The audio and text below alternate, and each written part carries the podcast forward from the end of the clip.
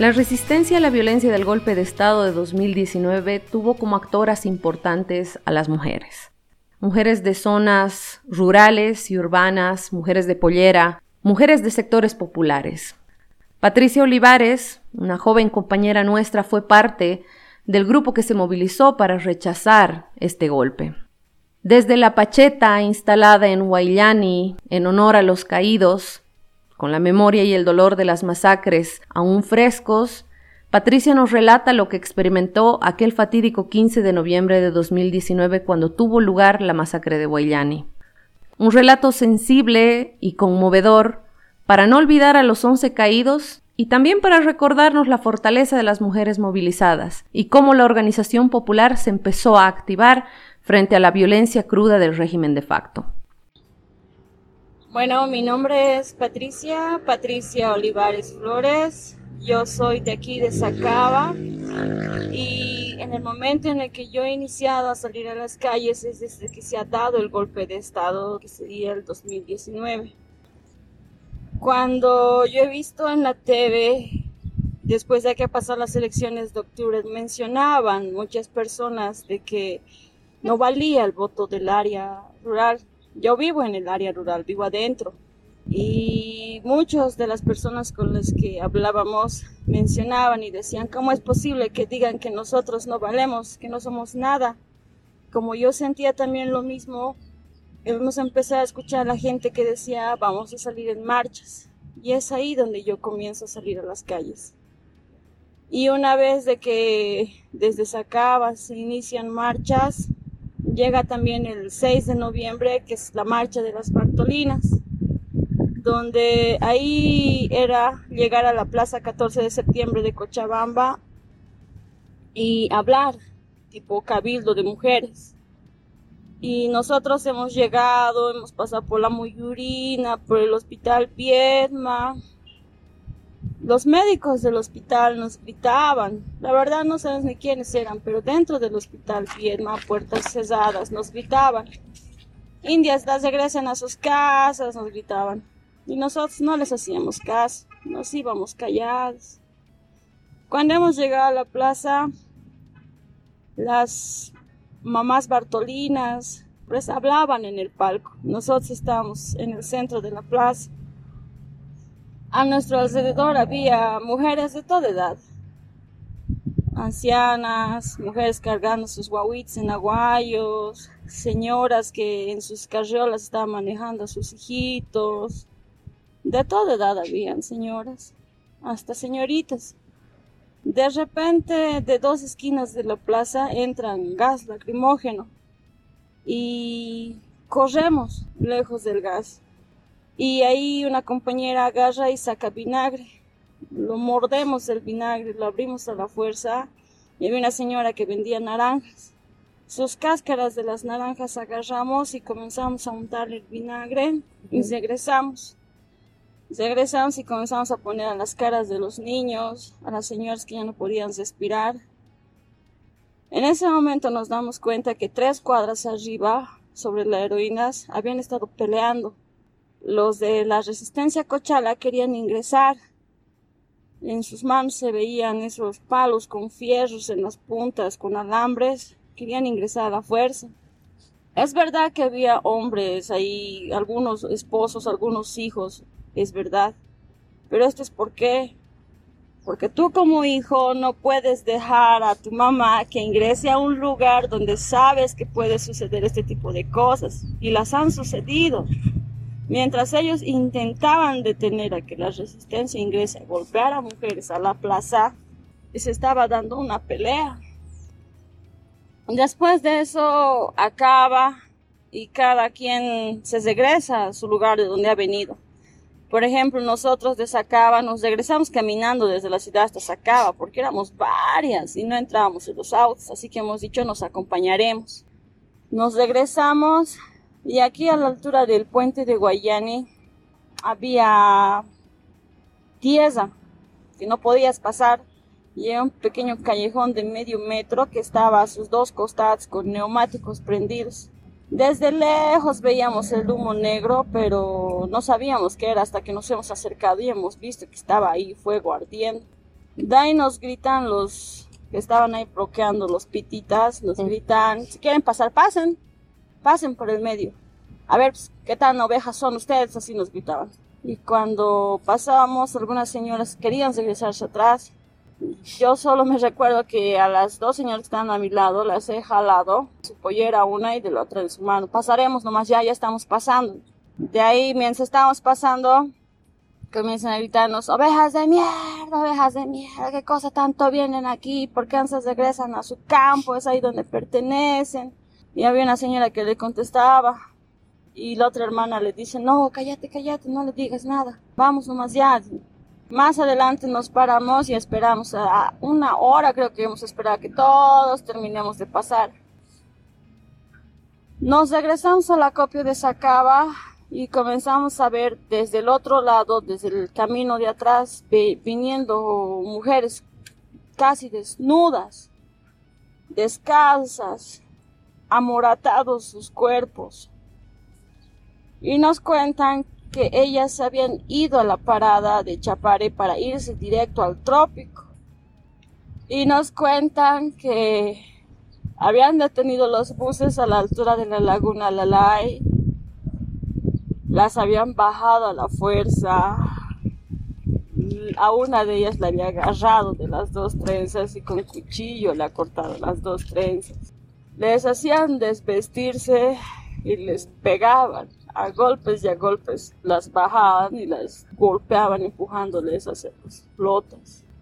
Muchas de las hermanas han escapado y han cosido sobre el Cerro San Pedro, que es el Cerro del Cristo para tratar de llegar más antes, más rápido. Sin chinelas, sin zapatos, han llegado. Los jóvenes que estaban ahí en el acopio de Sacaba se han molestado. ¿Y quién no se va a molestar? Es como si fuese tu madre la que ha sido golpeada. Muchos de ellos se han regresado al trópico a avisar qué es lo que había pasado, para que vayan a venir más personas porque también ya en el acopio de Sacaba ya habían ingresado motoqueros para quemar y los chicos poniendo alambres en cada esquina habían agasado cinco motos. Les habían dicho no vengan a molestar, retírense. Después de eso Muchos grupos de jóvenes salían hacia la plaza de Sacaba, marchaban, diciendo aquí hay gente que va a cuidar, porque corrían ya las amenazas de que los motoqueros van a ingresar a las comunidades a quemar todo lo que esté pintado de azul. Han saqueado una escuelita de aquí atrás, entre Labra y en Entre Ríos. Lo han saqueado, lo han destrozado la escuelita porque lo único hecho era que estaba pintado de azul. Querían venir a quemar la alcaldía, el acopio, hasta la iglesia estaban diciendo que querían quemar. De ahí los jóvenes daban vueltas a la plaza, resguardando, diciendo aquí vamos a defender nosotros. Una cantidad de 300 jóvenes eran los que se concentraban y esa noche que habían quemado las cinco motos, a su noche siguiente ya todos los vecinos comenzaron a salir a las calles. En cada esquina veías cómo estaba resguardado por los vecinos, porque no iban a permitir que gente que ni siquiera es del lugar venga a destrozar algo que ha costado mucho hacer construir. Era una organización para defender el barrio de los motoqueros no solo el barrio, todas acaban, porque los motoqueros, esas de resistencia juvenil cochala que se llaman, mandaban videos de amenazas. Vamos a venir a pegarles, vamos a venir a ustedes indios, les vamos a enseñar a que se regresen a su campo, vamos a venir a quemar todo, que es todas las casas, todo lo que esté pintado de azul, o sea que ya ni siquiera estaban amenazando escuelas y mercados, estaban amenazando casas. Casas de dirigentes también, por supuesto. Sí, porque apenas tu casa tenía un muro pintado de azul del MAS, porque ya en octubre de las elecciones, hasta esas casas estaban amenazadas. Muchos han salido a pintar con otros colores para resguardar a su familia. De ahí el alcalde renuncia, eso es lo que me acuerdo, porque me acuerdo que Esa mañana he llegado a la plaza y he visto cómo el tránsito había estado, la policía de esa había estado quemado, todo afuera había estado botado sus cosas. Y ese día mismo nos enteramos que el alcalde renuncia. Y tras lo que renuncia, comienzan a decir que en La Paz necesitan apoyo. Y los compañeros del trópico mencionan de que van a salir. Van a salir de esa cava en una marcha pacífica y lo que sucede es que desde el 11 muchos jóvenes salían a desbloquear porque todo esto desde Sacaba hasta Cochabamba había muchos puntos de bloqueo. Bloqueos pititas, bloqueos de los de la resistencia, porque cuando pasabas, así tratabas de ir a la ciudad a tu trabajo, veías cómo tenían sus rodilleras, sus coderas, hasta chalecos antibalas tenían personas que eran comunes como nosotros venían y trataban de desbloquear. Muchas veces han bajado y han desbloqueado hasta Guayani, no sé si habían bajado un poco más, pero desbloqueaban. La última vez que han intentado era ese día nos hemos enterado que ha fallecido un compañero, porque ya nosotros lo veíamos como desaparecido, ya no lo hemos visto más. Cuando nos enteramos que los recogen de la morgue muerto por impacto de bala. Esto es antes de la masacre. Antes de la masacre, el 11. Y el que fallece es Miguel Ledesma González, un joven de 24 años, un compañero. Después de que los recogen, el 14 hacen su velorio. Ese mismo día en Sacaba, en la terminal, se hace un cabildo, una asamblea, donde ahí hacen un pliego petitorio mencionando qué es lo que como pueblo, si eso todavía pueblo sin dirigentes, porque no teníamos ni cabezas ahí, ¿qué estamos buscando? Aún recuerdo todos los puntos de ese pliego petitorio que decía el voto del área rural se tiene que respetar, la mujer de pollera se tiene que respetar, la huipala se tiene que respetar porque lo habían quemado en la TV, hemos visto cómo lo han quemado. Pedimos prensa internacional porque la prensa viene, te graba y nunca lo pone a los medios, como si en vano viniesen a grabar. Pedíamos prensa internacional y hasta ahí, hasta ese día, nos hemos dado cuenta que ya había muchos fallecidos, no solo en Sacaba han fallecido, en Yapacaní Montera han fallecido. Y lo que pedíamos era que la señora autoproclamada Yanine Áñez deje el gobierno. Ese mismo día llueve, no avanzan con la marcha, es el 14 de noviembre, se retiran a descansar y el 15 de noviembre salen en marcha. Yo casi al final estoy de la marcha, con gritos y vitoreos comienzan a salir. Ni un petardo suena, porque desde el punto de donde hemos salido hemos quedado todos de acuerdo en que no íbamos a llevar nada, ni un fósforo, ni un petardo, nada. Llegamos aquí al puente de Guayani y en pleno puente hay un cordón policial militar donde nos detienen y no nos permiten que continuemos avanzando porque dicen que no podemos pasar yo llego y en el momento en el que llego a la altura del surtidor, comienzo a grabar a la gente, un enfoque general en el video, y se nota que en sus manos no tienen nada. De ahí unos caballeros hablan y dicen, estamos aquí defendiendo nuestros recursos estratégicos, que no vamos a permitir que los rifen, que los regalen a precio de gallina muerta. Estamos aquí porque queremos respeto y dignidad. Por eso estamos viniendo aquí, para pasar hacia La Paz y acompañar a nuestros compañeros de La Paz que están pidiendo apoyo. De ahí cuarto el video y avanzo más hacia adelante. Y en ese momento es cuando comienzan a gritar las mujeres. Mis haku haku! ¡Hamu! Y dicen, vamos, vengan, mujeres, vamos adelante tenemos que venir adelante porque no nos están dejando pasar. Las mujeres vamos a dialogar, han dicho.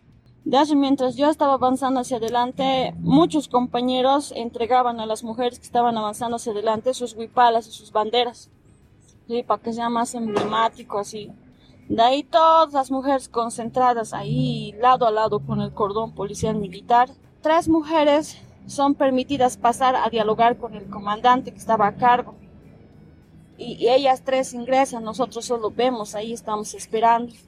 Después de que hablan, las tres hermanas salen y nos dicen que tenemos que esperar 45 minutos. Esperamos 45 minutos a que llegue el defensor del pueblo y vamos a pasar después del diálogo. Pero nos dicen, para pasar se tienen que hacer revisar. Tienen que pasar de tres en tres. Se van a hacer revisar sus kepis, sus mochilas, sus bolsones, todo les vamos a revisar. Así nos han dicho. De ahí la gente que estaba ahí ha escuchado a comenzar a gritar, bueno, pues entonces nos vamos a desnudar si no tenemos nada. Ya. ¿Qué siempre nos van a revisar? ¿Qué cosas somos? ¿Delincuentes para que nos revisen? Nos gritaba la gente. De ahí la compañera, la hermana Rosmería, una de las tres que ingresa adentro a hablar, agarra un megáfono y se sube a la jardinera y avisa a todos eso que nos había avisado a nosotros. Ya, pues hay que esperar, han dicho. La verdad hemos esperado casi dos horas bajo el sol parados y mientras estábamos esperando yo me he movido hacia el empedrado que está a mano izquierda porque había un grupo de adolescentes que estaba ahí parado, así un montoncito de poleritas blanquitas. Voy, me acerco y les digo, ¿qué están haciendo ustedes aquí? Les pregunto hasta su edad, eran entre 12 y 16 años, no pasaban. De ahí los ves con sus poleras blancas, con sus banderas blancas, algunos agarrando una huipala, una bandera, hasta en sus mejillas tenían con acrílex rojo, amarillo y verde pintado. Y les pregunto, no sé si les puedo grabar para preguntarles a qué han venido ustedes aquí. Porque ellos me mencionan, me dicen, hemos escuchado en la TV a los militares decir que cualquier persona que camine con polera blanca o bandera blanca se le va a ver como persona pacífica. Y yo creo que nosotros tenemos derecho a ver qué es lo que está sucediendo aquí, así. De ahí cuando comienzo a grabarles, yo lo único que les pregunto es por qué están aquí. Y ellos comienzan a hablar, comienzan a decir, queremos que nuestras mamás de polleras sean respetadas. Hemos visto cómo han lastimado, han pegado a las señoras. Queremos que nuestra huipala sea respetada, porque hemos visto cómo lo han quemado, hemos visto en la TV, han, han transmitido, comienzan a decir comienzan a decir todas esas cosas y hay uno de los muchachos que grita algo más o menos así, casi no recuerdo bien ya. Si al pueblo le quitas el pan, el pueblo se va a levantar. Corta la grabación y seguimos hablando, seguimos hablando y me dicen queremos ir adelante. ¿A qué quieren ir adelante? Queremos ver vamos en un montón y estamos frente a frente con los policías y militares y ellos ven y creo que en recién es el único momento que yo también he visto hacia adelante porque más antes a pesar de que me he acercado no he visto y adelante veías militares y policías bien equipados con armas en las manos veías los autos que esos autos que tienen en la cabecera armas veías autos policías esos que tienen esa rampa para cargar atrás personas. Vámonos atrás. Sí, vámonos atrás, ya. En cadena hacemos tipo una cadena y todos nos regresamos atrás. Nos vamos más atrás del lugar de donde nos hemos conocido. Aquí hay una banca para esperar autos, ahí. Y una vez que apenas nos paramos, la gente comienza a gritar. Comienza a gritar queremos pasar, déjenos pasar, mucho tiempo nos han hecho esperar, tenemos que pasar, tenemos que acompañar a la, a la, paz, ya de una vez somos una marcha pacífica. Entre los gritos, la avioneta que volaba sobre nuestras cabezas, el helicóptero que daba vueltas, el polvo lo que se levantaba del piso, el ruido de las turbinas de la avioneta que pasaba. No sientes nada más que un sonido como pum, pum, pum, pum, fuerte, de golpe. Y solo comienzas a ver una nube blanca, toda la avenida se ha puesto color blanco. Empujas a los chicos y comienzas a decirle, corran, corran, corran, no se paren, corran, corran, corran. Y ves que todos ya han corrido y comienzas a correr desde detrás. Y mientras vas corriendo, toda la gente también está corriendo, retrocediendo hacia atrás. Hacia Sacaba. Hacia Sacaba. De ahí, al correr en el piso, cuando estás avanzando, ves mantas, ves sombreros, ves chinelas, ves celulares, ves barbijos, ves banderas, todo en el piso botado. Pero lo único que te preocupa es ayudar a la persona que se ha caído y seguir corriendo. La otra persona se cae, se para, seguir corriendo. Solo eso. Solo eso está en tu cabeza. Y corremos una cuadra y media de distancia hacia atrás, hacia esa cava y una señora abre también la puerta de su casa, hace que muchos ingresen a su casa. Una muchacha saca un pequeño mentizán que tenía en su mano porque no teníamos nada. Y a todas las personas, a las señoras, a los ancianitos que estaban ahí escondiéndose a sus narices, les colocamos mentizán. Yo salgo de la casa y comenzamos a gritar, hay que prender neumáticos, hay que prender llantas, allá arriba y gomería llantas, llantas. Y comienzan a traer las llantas de la tienda, compran fósforo porque ya no teníamos nada, sin nada hemos bajado. Y con hierba seca comienzan los compañeros a prender los neumáticos. De ahí otra vez comienzan a decir, avanzaremos, avanzaremos, tenemos que pasar, avanzaremos. ¿Por cómo no nos van a dejar pasar? Es nuestro derecho, tenemos que pasar. Y comienzan otra vez, hartos, a avanzar hacia adelante ni siquiera llegamos, será una distancia de 40 metros, apenas llegamos ahí, otra vez vuelven a gasificar. Y esta gasificada, la verdad no te das cuenta, pero es gas con balas. En ese momento, en esta segunda entrada, ya empiezan a disparar. Ya empiezan a disparar. Todos corrimos otra vez hacia atrás y solo cuando corrías escuchabas lo que la gente gritaba y unos silbidos. A ambos lados de tu cuerpo. Y mientras ibas corriendo hacia atrás, ni siquiera sabías que eran balas, pero eran balas con las que estabas corriendo hacia atrás, hacia Sacaba. Y en el camino veías como la gente se caía al piso y veías más gente en el piso que corriendo. Otra vez regreso al lugar donde hemos prendido el primer neumático, que es donde empieza este muro con grafitis, detrás del container negro. Como frente a la pacheta que es. Sí. Y te paras y reaccionas.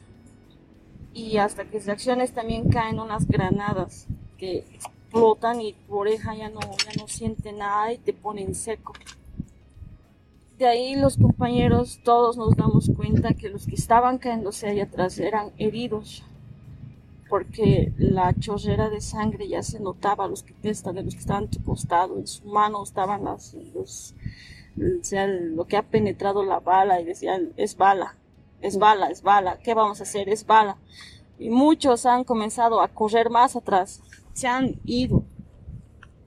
Y los únicos que han quedado eran los que ya no, ya no era la intención pasar la paz, la intención era regresar y recoger a los compañeros que estaban en el piso. De ahí se comienza a avanzar, un grupo alza el container, intenta volcar, lo vuelca, lo retrocede, pero mientras unos compañeros alzan, ven cómo alzarlos, no había nada con que cargarlos, dicen ya tú de una mano, yo del pie, entre los cuatro lanzaremos y mientras se lo llevan un charco de sangre de detrás del compañero, el otro compañero agarra como quintal de papas, lo carga a sus hombros, se inclina, se lo lleva al compañero, así comienzan a cargar a los cuerpos, a los hermanos heridos. Tú retrocedes con ellos, con los primeros heridos, hasta la altura de, hay un parque aquí, un parquecito pequeño, ahí lo sacan a toditos. Tratan de hacer parar autos, muchos autos tenían miedo, no había ambulancias. Dice, no, no, no me quiero meter. No, no, se escapaban. Otros venían, se paraban, alzaban la maletera de su auto, lo inclinaban el asiento y tipo cama hacían y ahí comenzaban a meter a los que estaban heridos. Varios en un taxi. Sí, lo primero que se te pone en tu cabeza es llevar al hospital más cercano, porque veías cómo estaba chorreando la sangre y llegas al hospital, había un hermano que estaba saliendo del hospital, ya estaba desmayándose, lo único que han podido hacer las enfermeras del hospital era limpiarle la sangre, ponerle gas, ni una bala en el ojo. De ahí, mientras el otro taxi está entrando, vas, tratas de hacer parar un auto, lo dices por favor, llévalo al Hospital México, no lo lleves a su casa, lo quería llevar a su casa. Llévalo al hospital, al México, por favor, no la maten de aquí, sí, sí, llévalo, llévalo, se lo han llevado al taxi, al taxi al Hospital México. Ahí el otro compañero, hablamos con las enfermeras, nos dicen, no tenemos médicos, no tenemos doctores. La verdad no sabemos. Solo sabemos lo que ellas nos han dicho, que no había doctores ahí. Eso es lo que ellas nos han dicho. Si hayan estado ahí adentro o no, no sabemos, solo sabemos que no han querido atender. Lo único que me acuerdo es que golpeo el auto, le golpeo y le grito al chofer, retrocede, retrocede, anda al hospital, al otro hospital, al México, por favor, corre, corre. Y se lo lleva. Lamentablemente él es uno de los compañeros que fue fallecido no recuerdo el nombre y la verdad no he tratado tampoco de ver, solo tengo en la memoria el color de su ropa, una chamarra azul con franjas blancas, una huipala en su cuello. Y eso es lo único que quisiera saber, no quisiera recordarme ni averiguar cuál ha sido su nombre. Regreso corriendo otra vez aquí Veo muchas señoritas sentadas, inclinadas alrededor de los compañeros heridos y comienzan a romper ropas. Ellas decían torniquete, torniquete, eso no nos escuchaba gritar, torniquete, así, así, eso no nos escuchaba gritar. De ahí veía también cómo estaban ya las señoras botando sus cosas de sus aguayos para darles a los compañeros que entraban adentro otra vez a recoger, porque no se veía. Veías hacia el puente, no veías nada, veías todo blanco con negro mezclado, así nomás veías. Y lo único que veías en el piso montoncitos, pero esos montoncitos eran los hermanos que estaban heridos. Y los recogían y los sacaban. Y de ahí les he dicho, no vayan a este lado, directo al Hospital México. Al Hospital México, se hemos comenzado a mandar. Y en el Hospital México no había. Tiene como seis o ocho camillas de emergencia el Hospital México, tiene más pero han comenzado a llegar los hermanos heridos de golpe. Ha rebalsado el Hospital México. Ya no había ni camillas, han comenzado a sacar colchones, colchones en el patio, en el piso han comenzado a poner. No había doctores, practicantes nomás habían estado ese día con las enfermeras. Han comenzado a llamar a los doctores de medio camino que se estaban yendo a sus casas, los doctores han regresado todo era el hospital un charco de sangre. Y las enfermeras comienzan a agarrar en una hoja sábana con marcador, comienzan a marcar todos los nombres, los que habían sido heridos, sus carnets, a preguntarles quién eres, quién eres. Y hasta ahí en ese momento habían cinco fallecidos que estaban en el suelo, en el piso, en la capilla del Hospital México, ahí adentro, en una pequeña capillita, ahí los han metido, han arrinconado todas las bancas así un costado y a los compañeros los han metido ahí, porque no había dónde ponerlos y tenían que reaccionar rápido. Han publicado las enfermeras, todos los que podían en ese momento conectarse a sus celulares, han publicado esa lista y han comenzado a hacer pasar a todo el mundo.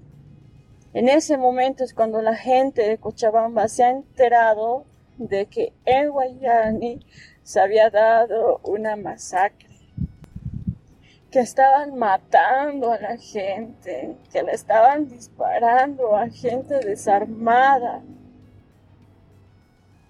Yo, la verdad, ya no, no tengo ya para contener todo eso y también ya era de noche, casi 11 de la noche. Yo vivo 7 kilómetros arriba, mi regreso. caminando con un grupo de jóvenes. En ese momento mencionan que en ataúdes los sacan a los cinco hermanos fallecidos y hacen pan, lo llevan a la iglesia, a la plaza de Sacaba y los traen aquí a los nichos y aquí comienzan a hacer su velorio. Nosotros al regresarnos caminando, después de tanto ruido, después de que aquí adelante solo se veía humo blanco y negro hasta el cielo, nos dicen los vecinos, que las avionetas pasan y pasaban a cada rato, que helicópteros pasaban, nos comienzan a preguntar, ¿qué está pasando ahí adelante? ¿Ustedes saben algo? Y les comenzamos a decir, éramos solo una marcha y ahora hay muertos. ¿Pero quién nos ha matado? Nos han disparado, los policías y los militares no nos han dejado pasar. Eran primero tres muertos, al que nosotros sabíamos, tres muertos. ¿Cómo es posible que nos van a hacer esto? Y se a la gente, ya han comenzado a llamar a los demás y comenzaban ahí a instalar los puntos de bloqueo. Y comenzaban a avisarse hasta arriba, entre todos se habían avisado y comenzaban a hacer ollas comunes. Han sacado las ollas de sus casas, las más grandes, han agarrado leña, han hecho fogones o conchas, como nosotros lo llamamos en Cochabamba, y han comenzado a cocinar comida. Todas las señoras a cocinar comida.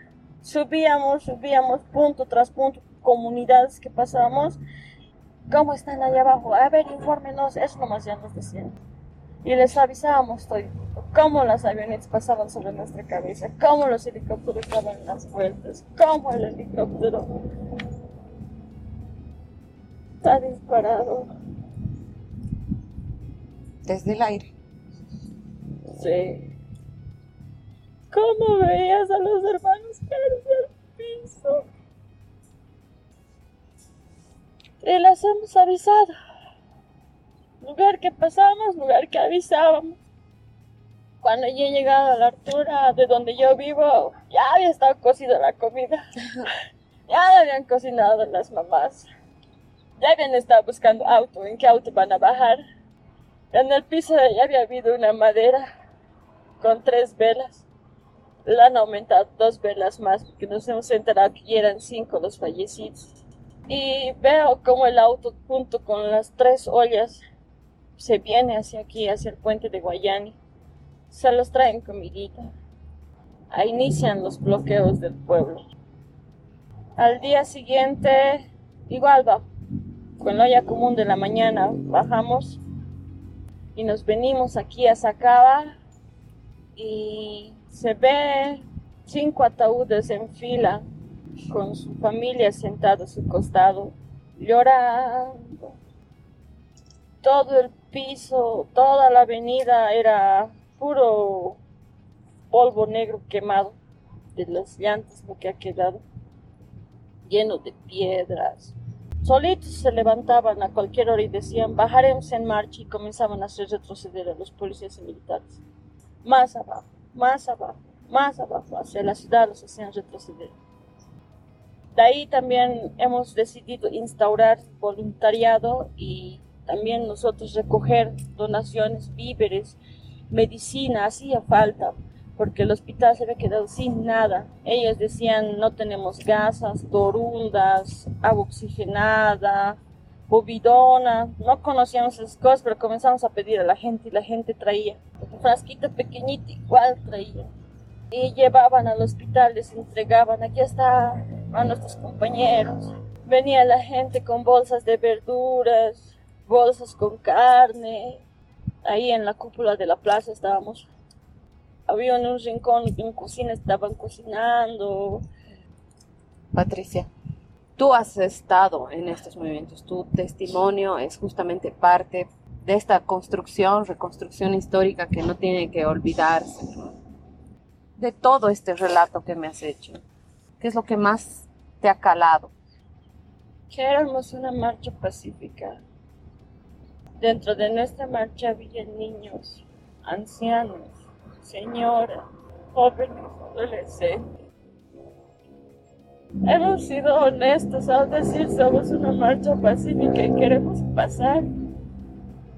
Y lo único que hemos visto ha sido balas, balas tan sádicas, se podría decir, que hasta se ahora están en los huecos de esos piezos gruesos, en los huecos de las paredes. Nos querían matar o nos querían destrozar. Nos han quitado 12, 12 compañeros. Han dejado 12 familias rotas.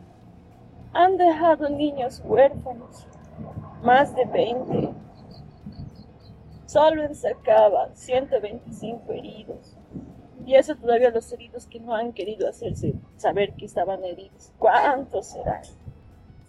Eso es lo que han dejado. Con este relato cerramos la tercera temporada de La Pulga Podcast. Agradecemos a todas y todos quienes nos escuchan y comparten nuestro material porque sabemos y compartimos su compromiso con la construcción de la memoria, la verdad y la justicia. Esto ha sido La Pulga, si te pica, ráscate. Volveremos el próximo año.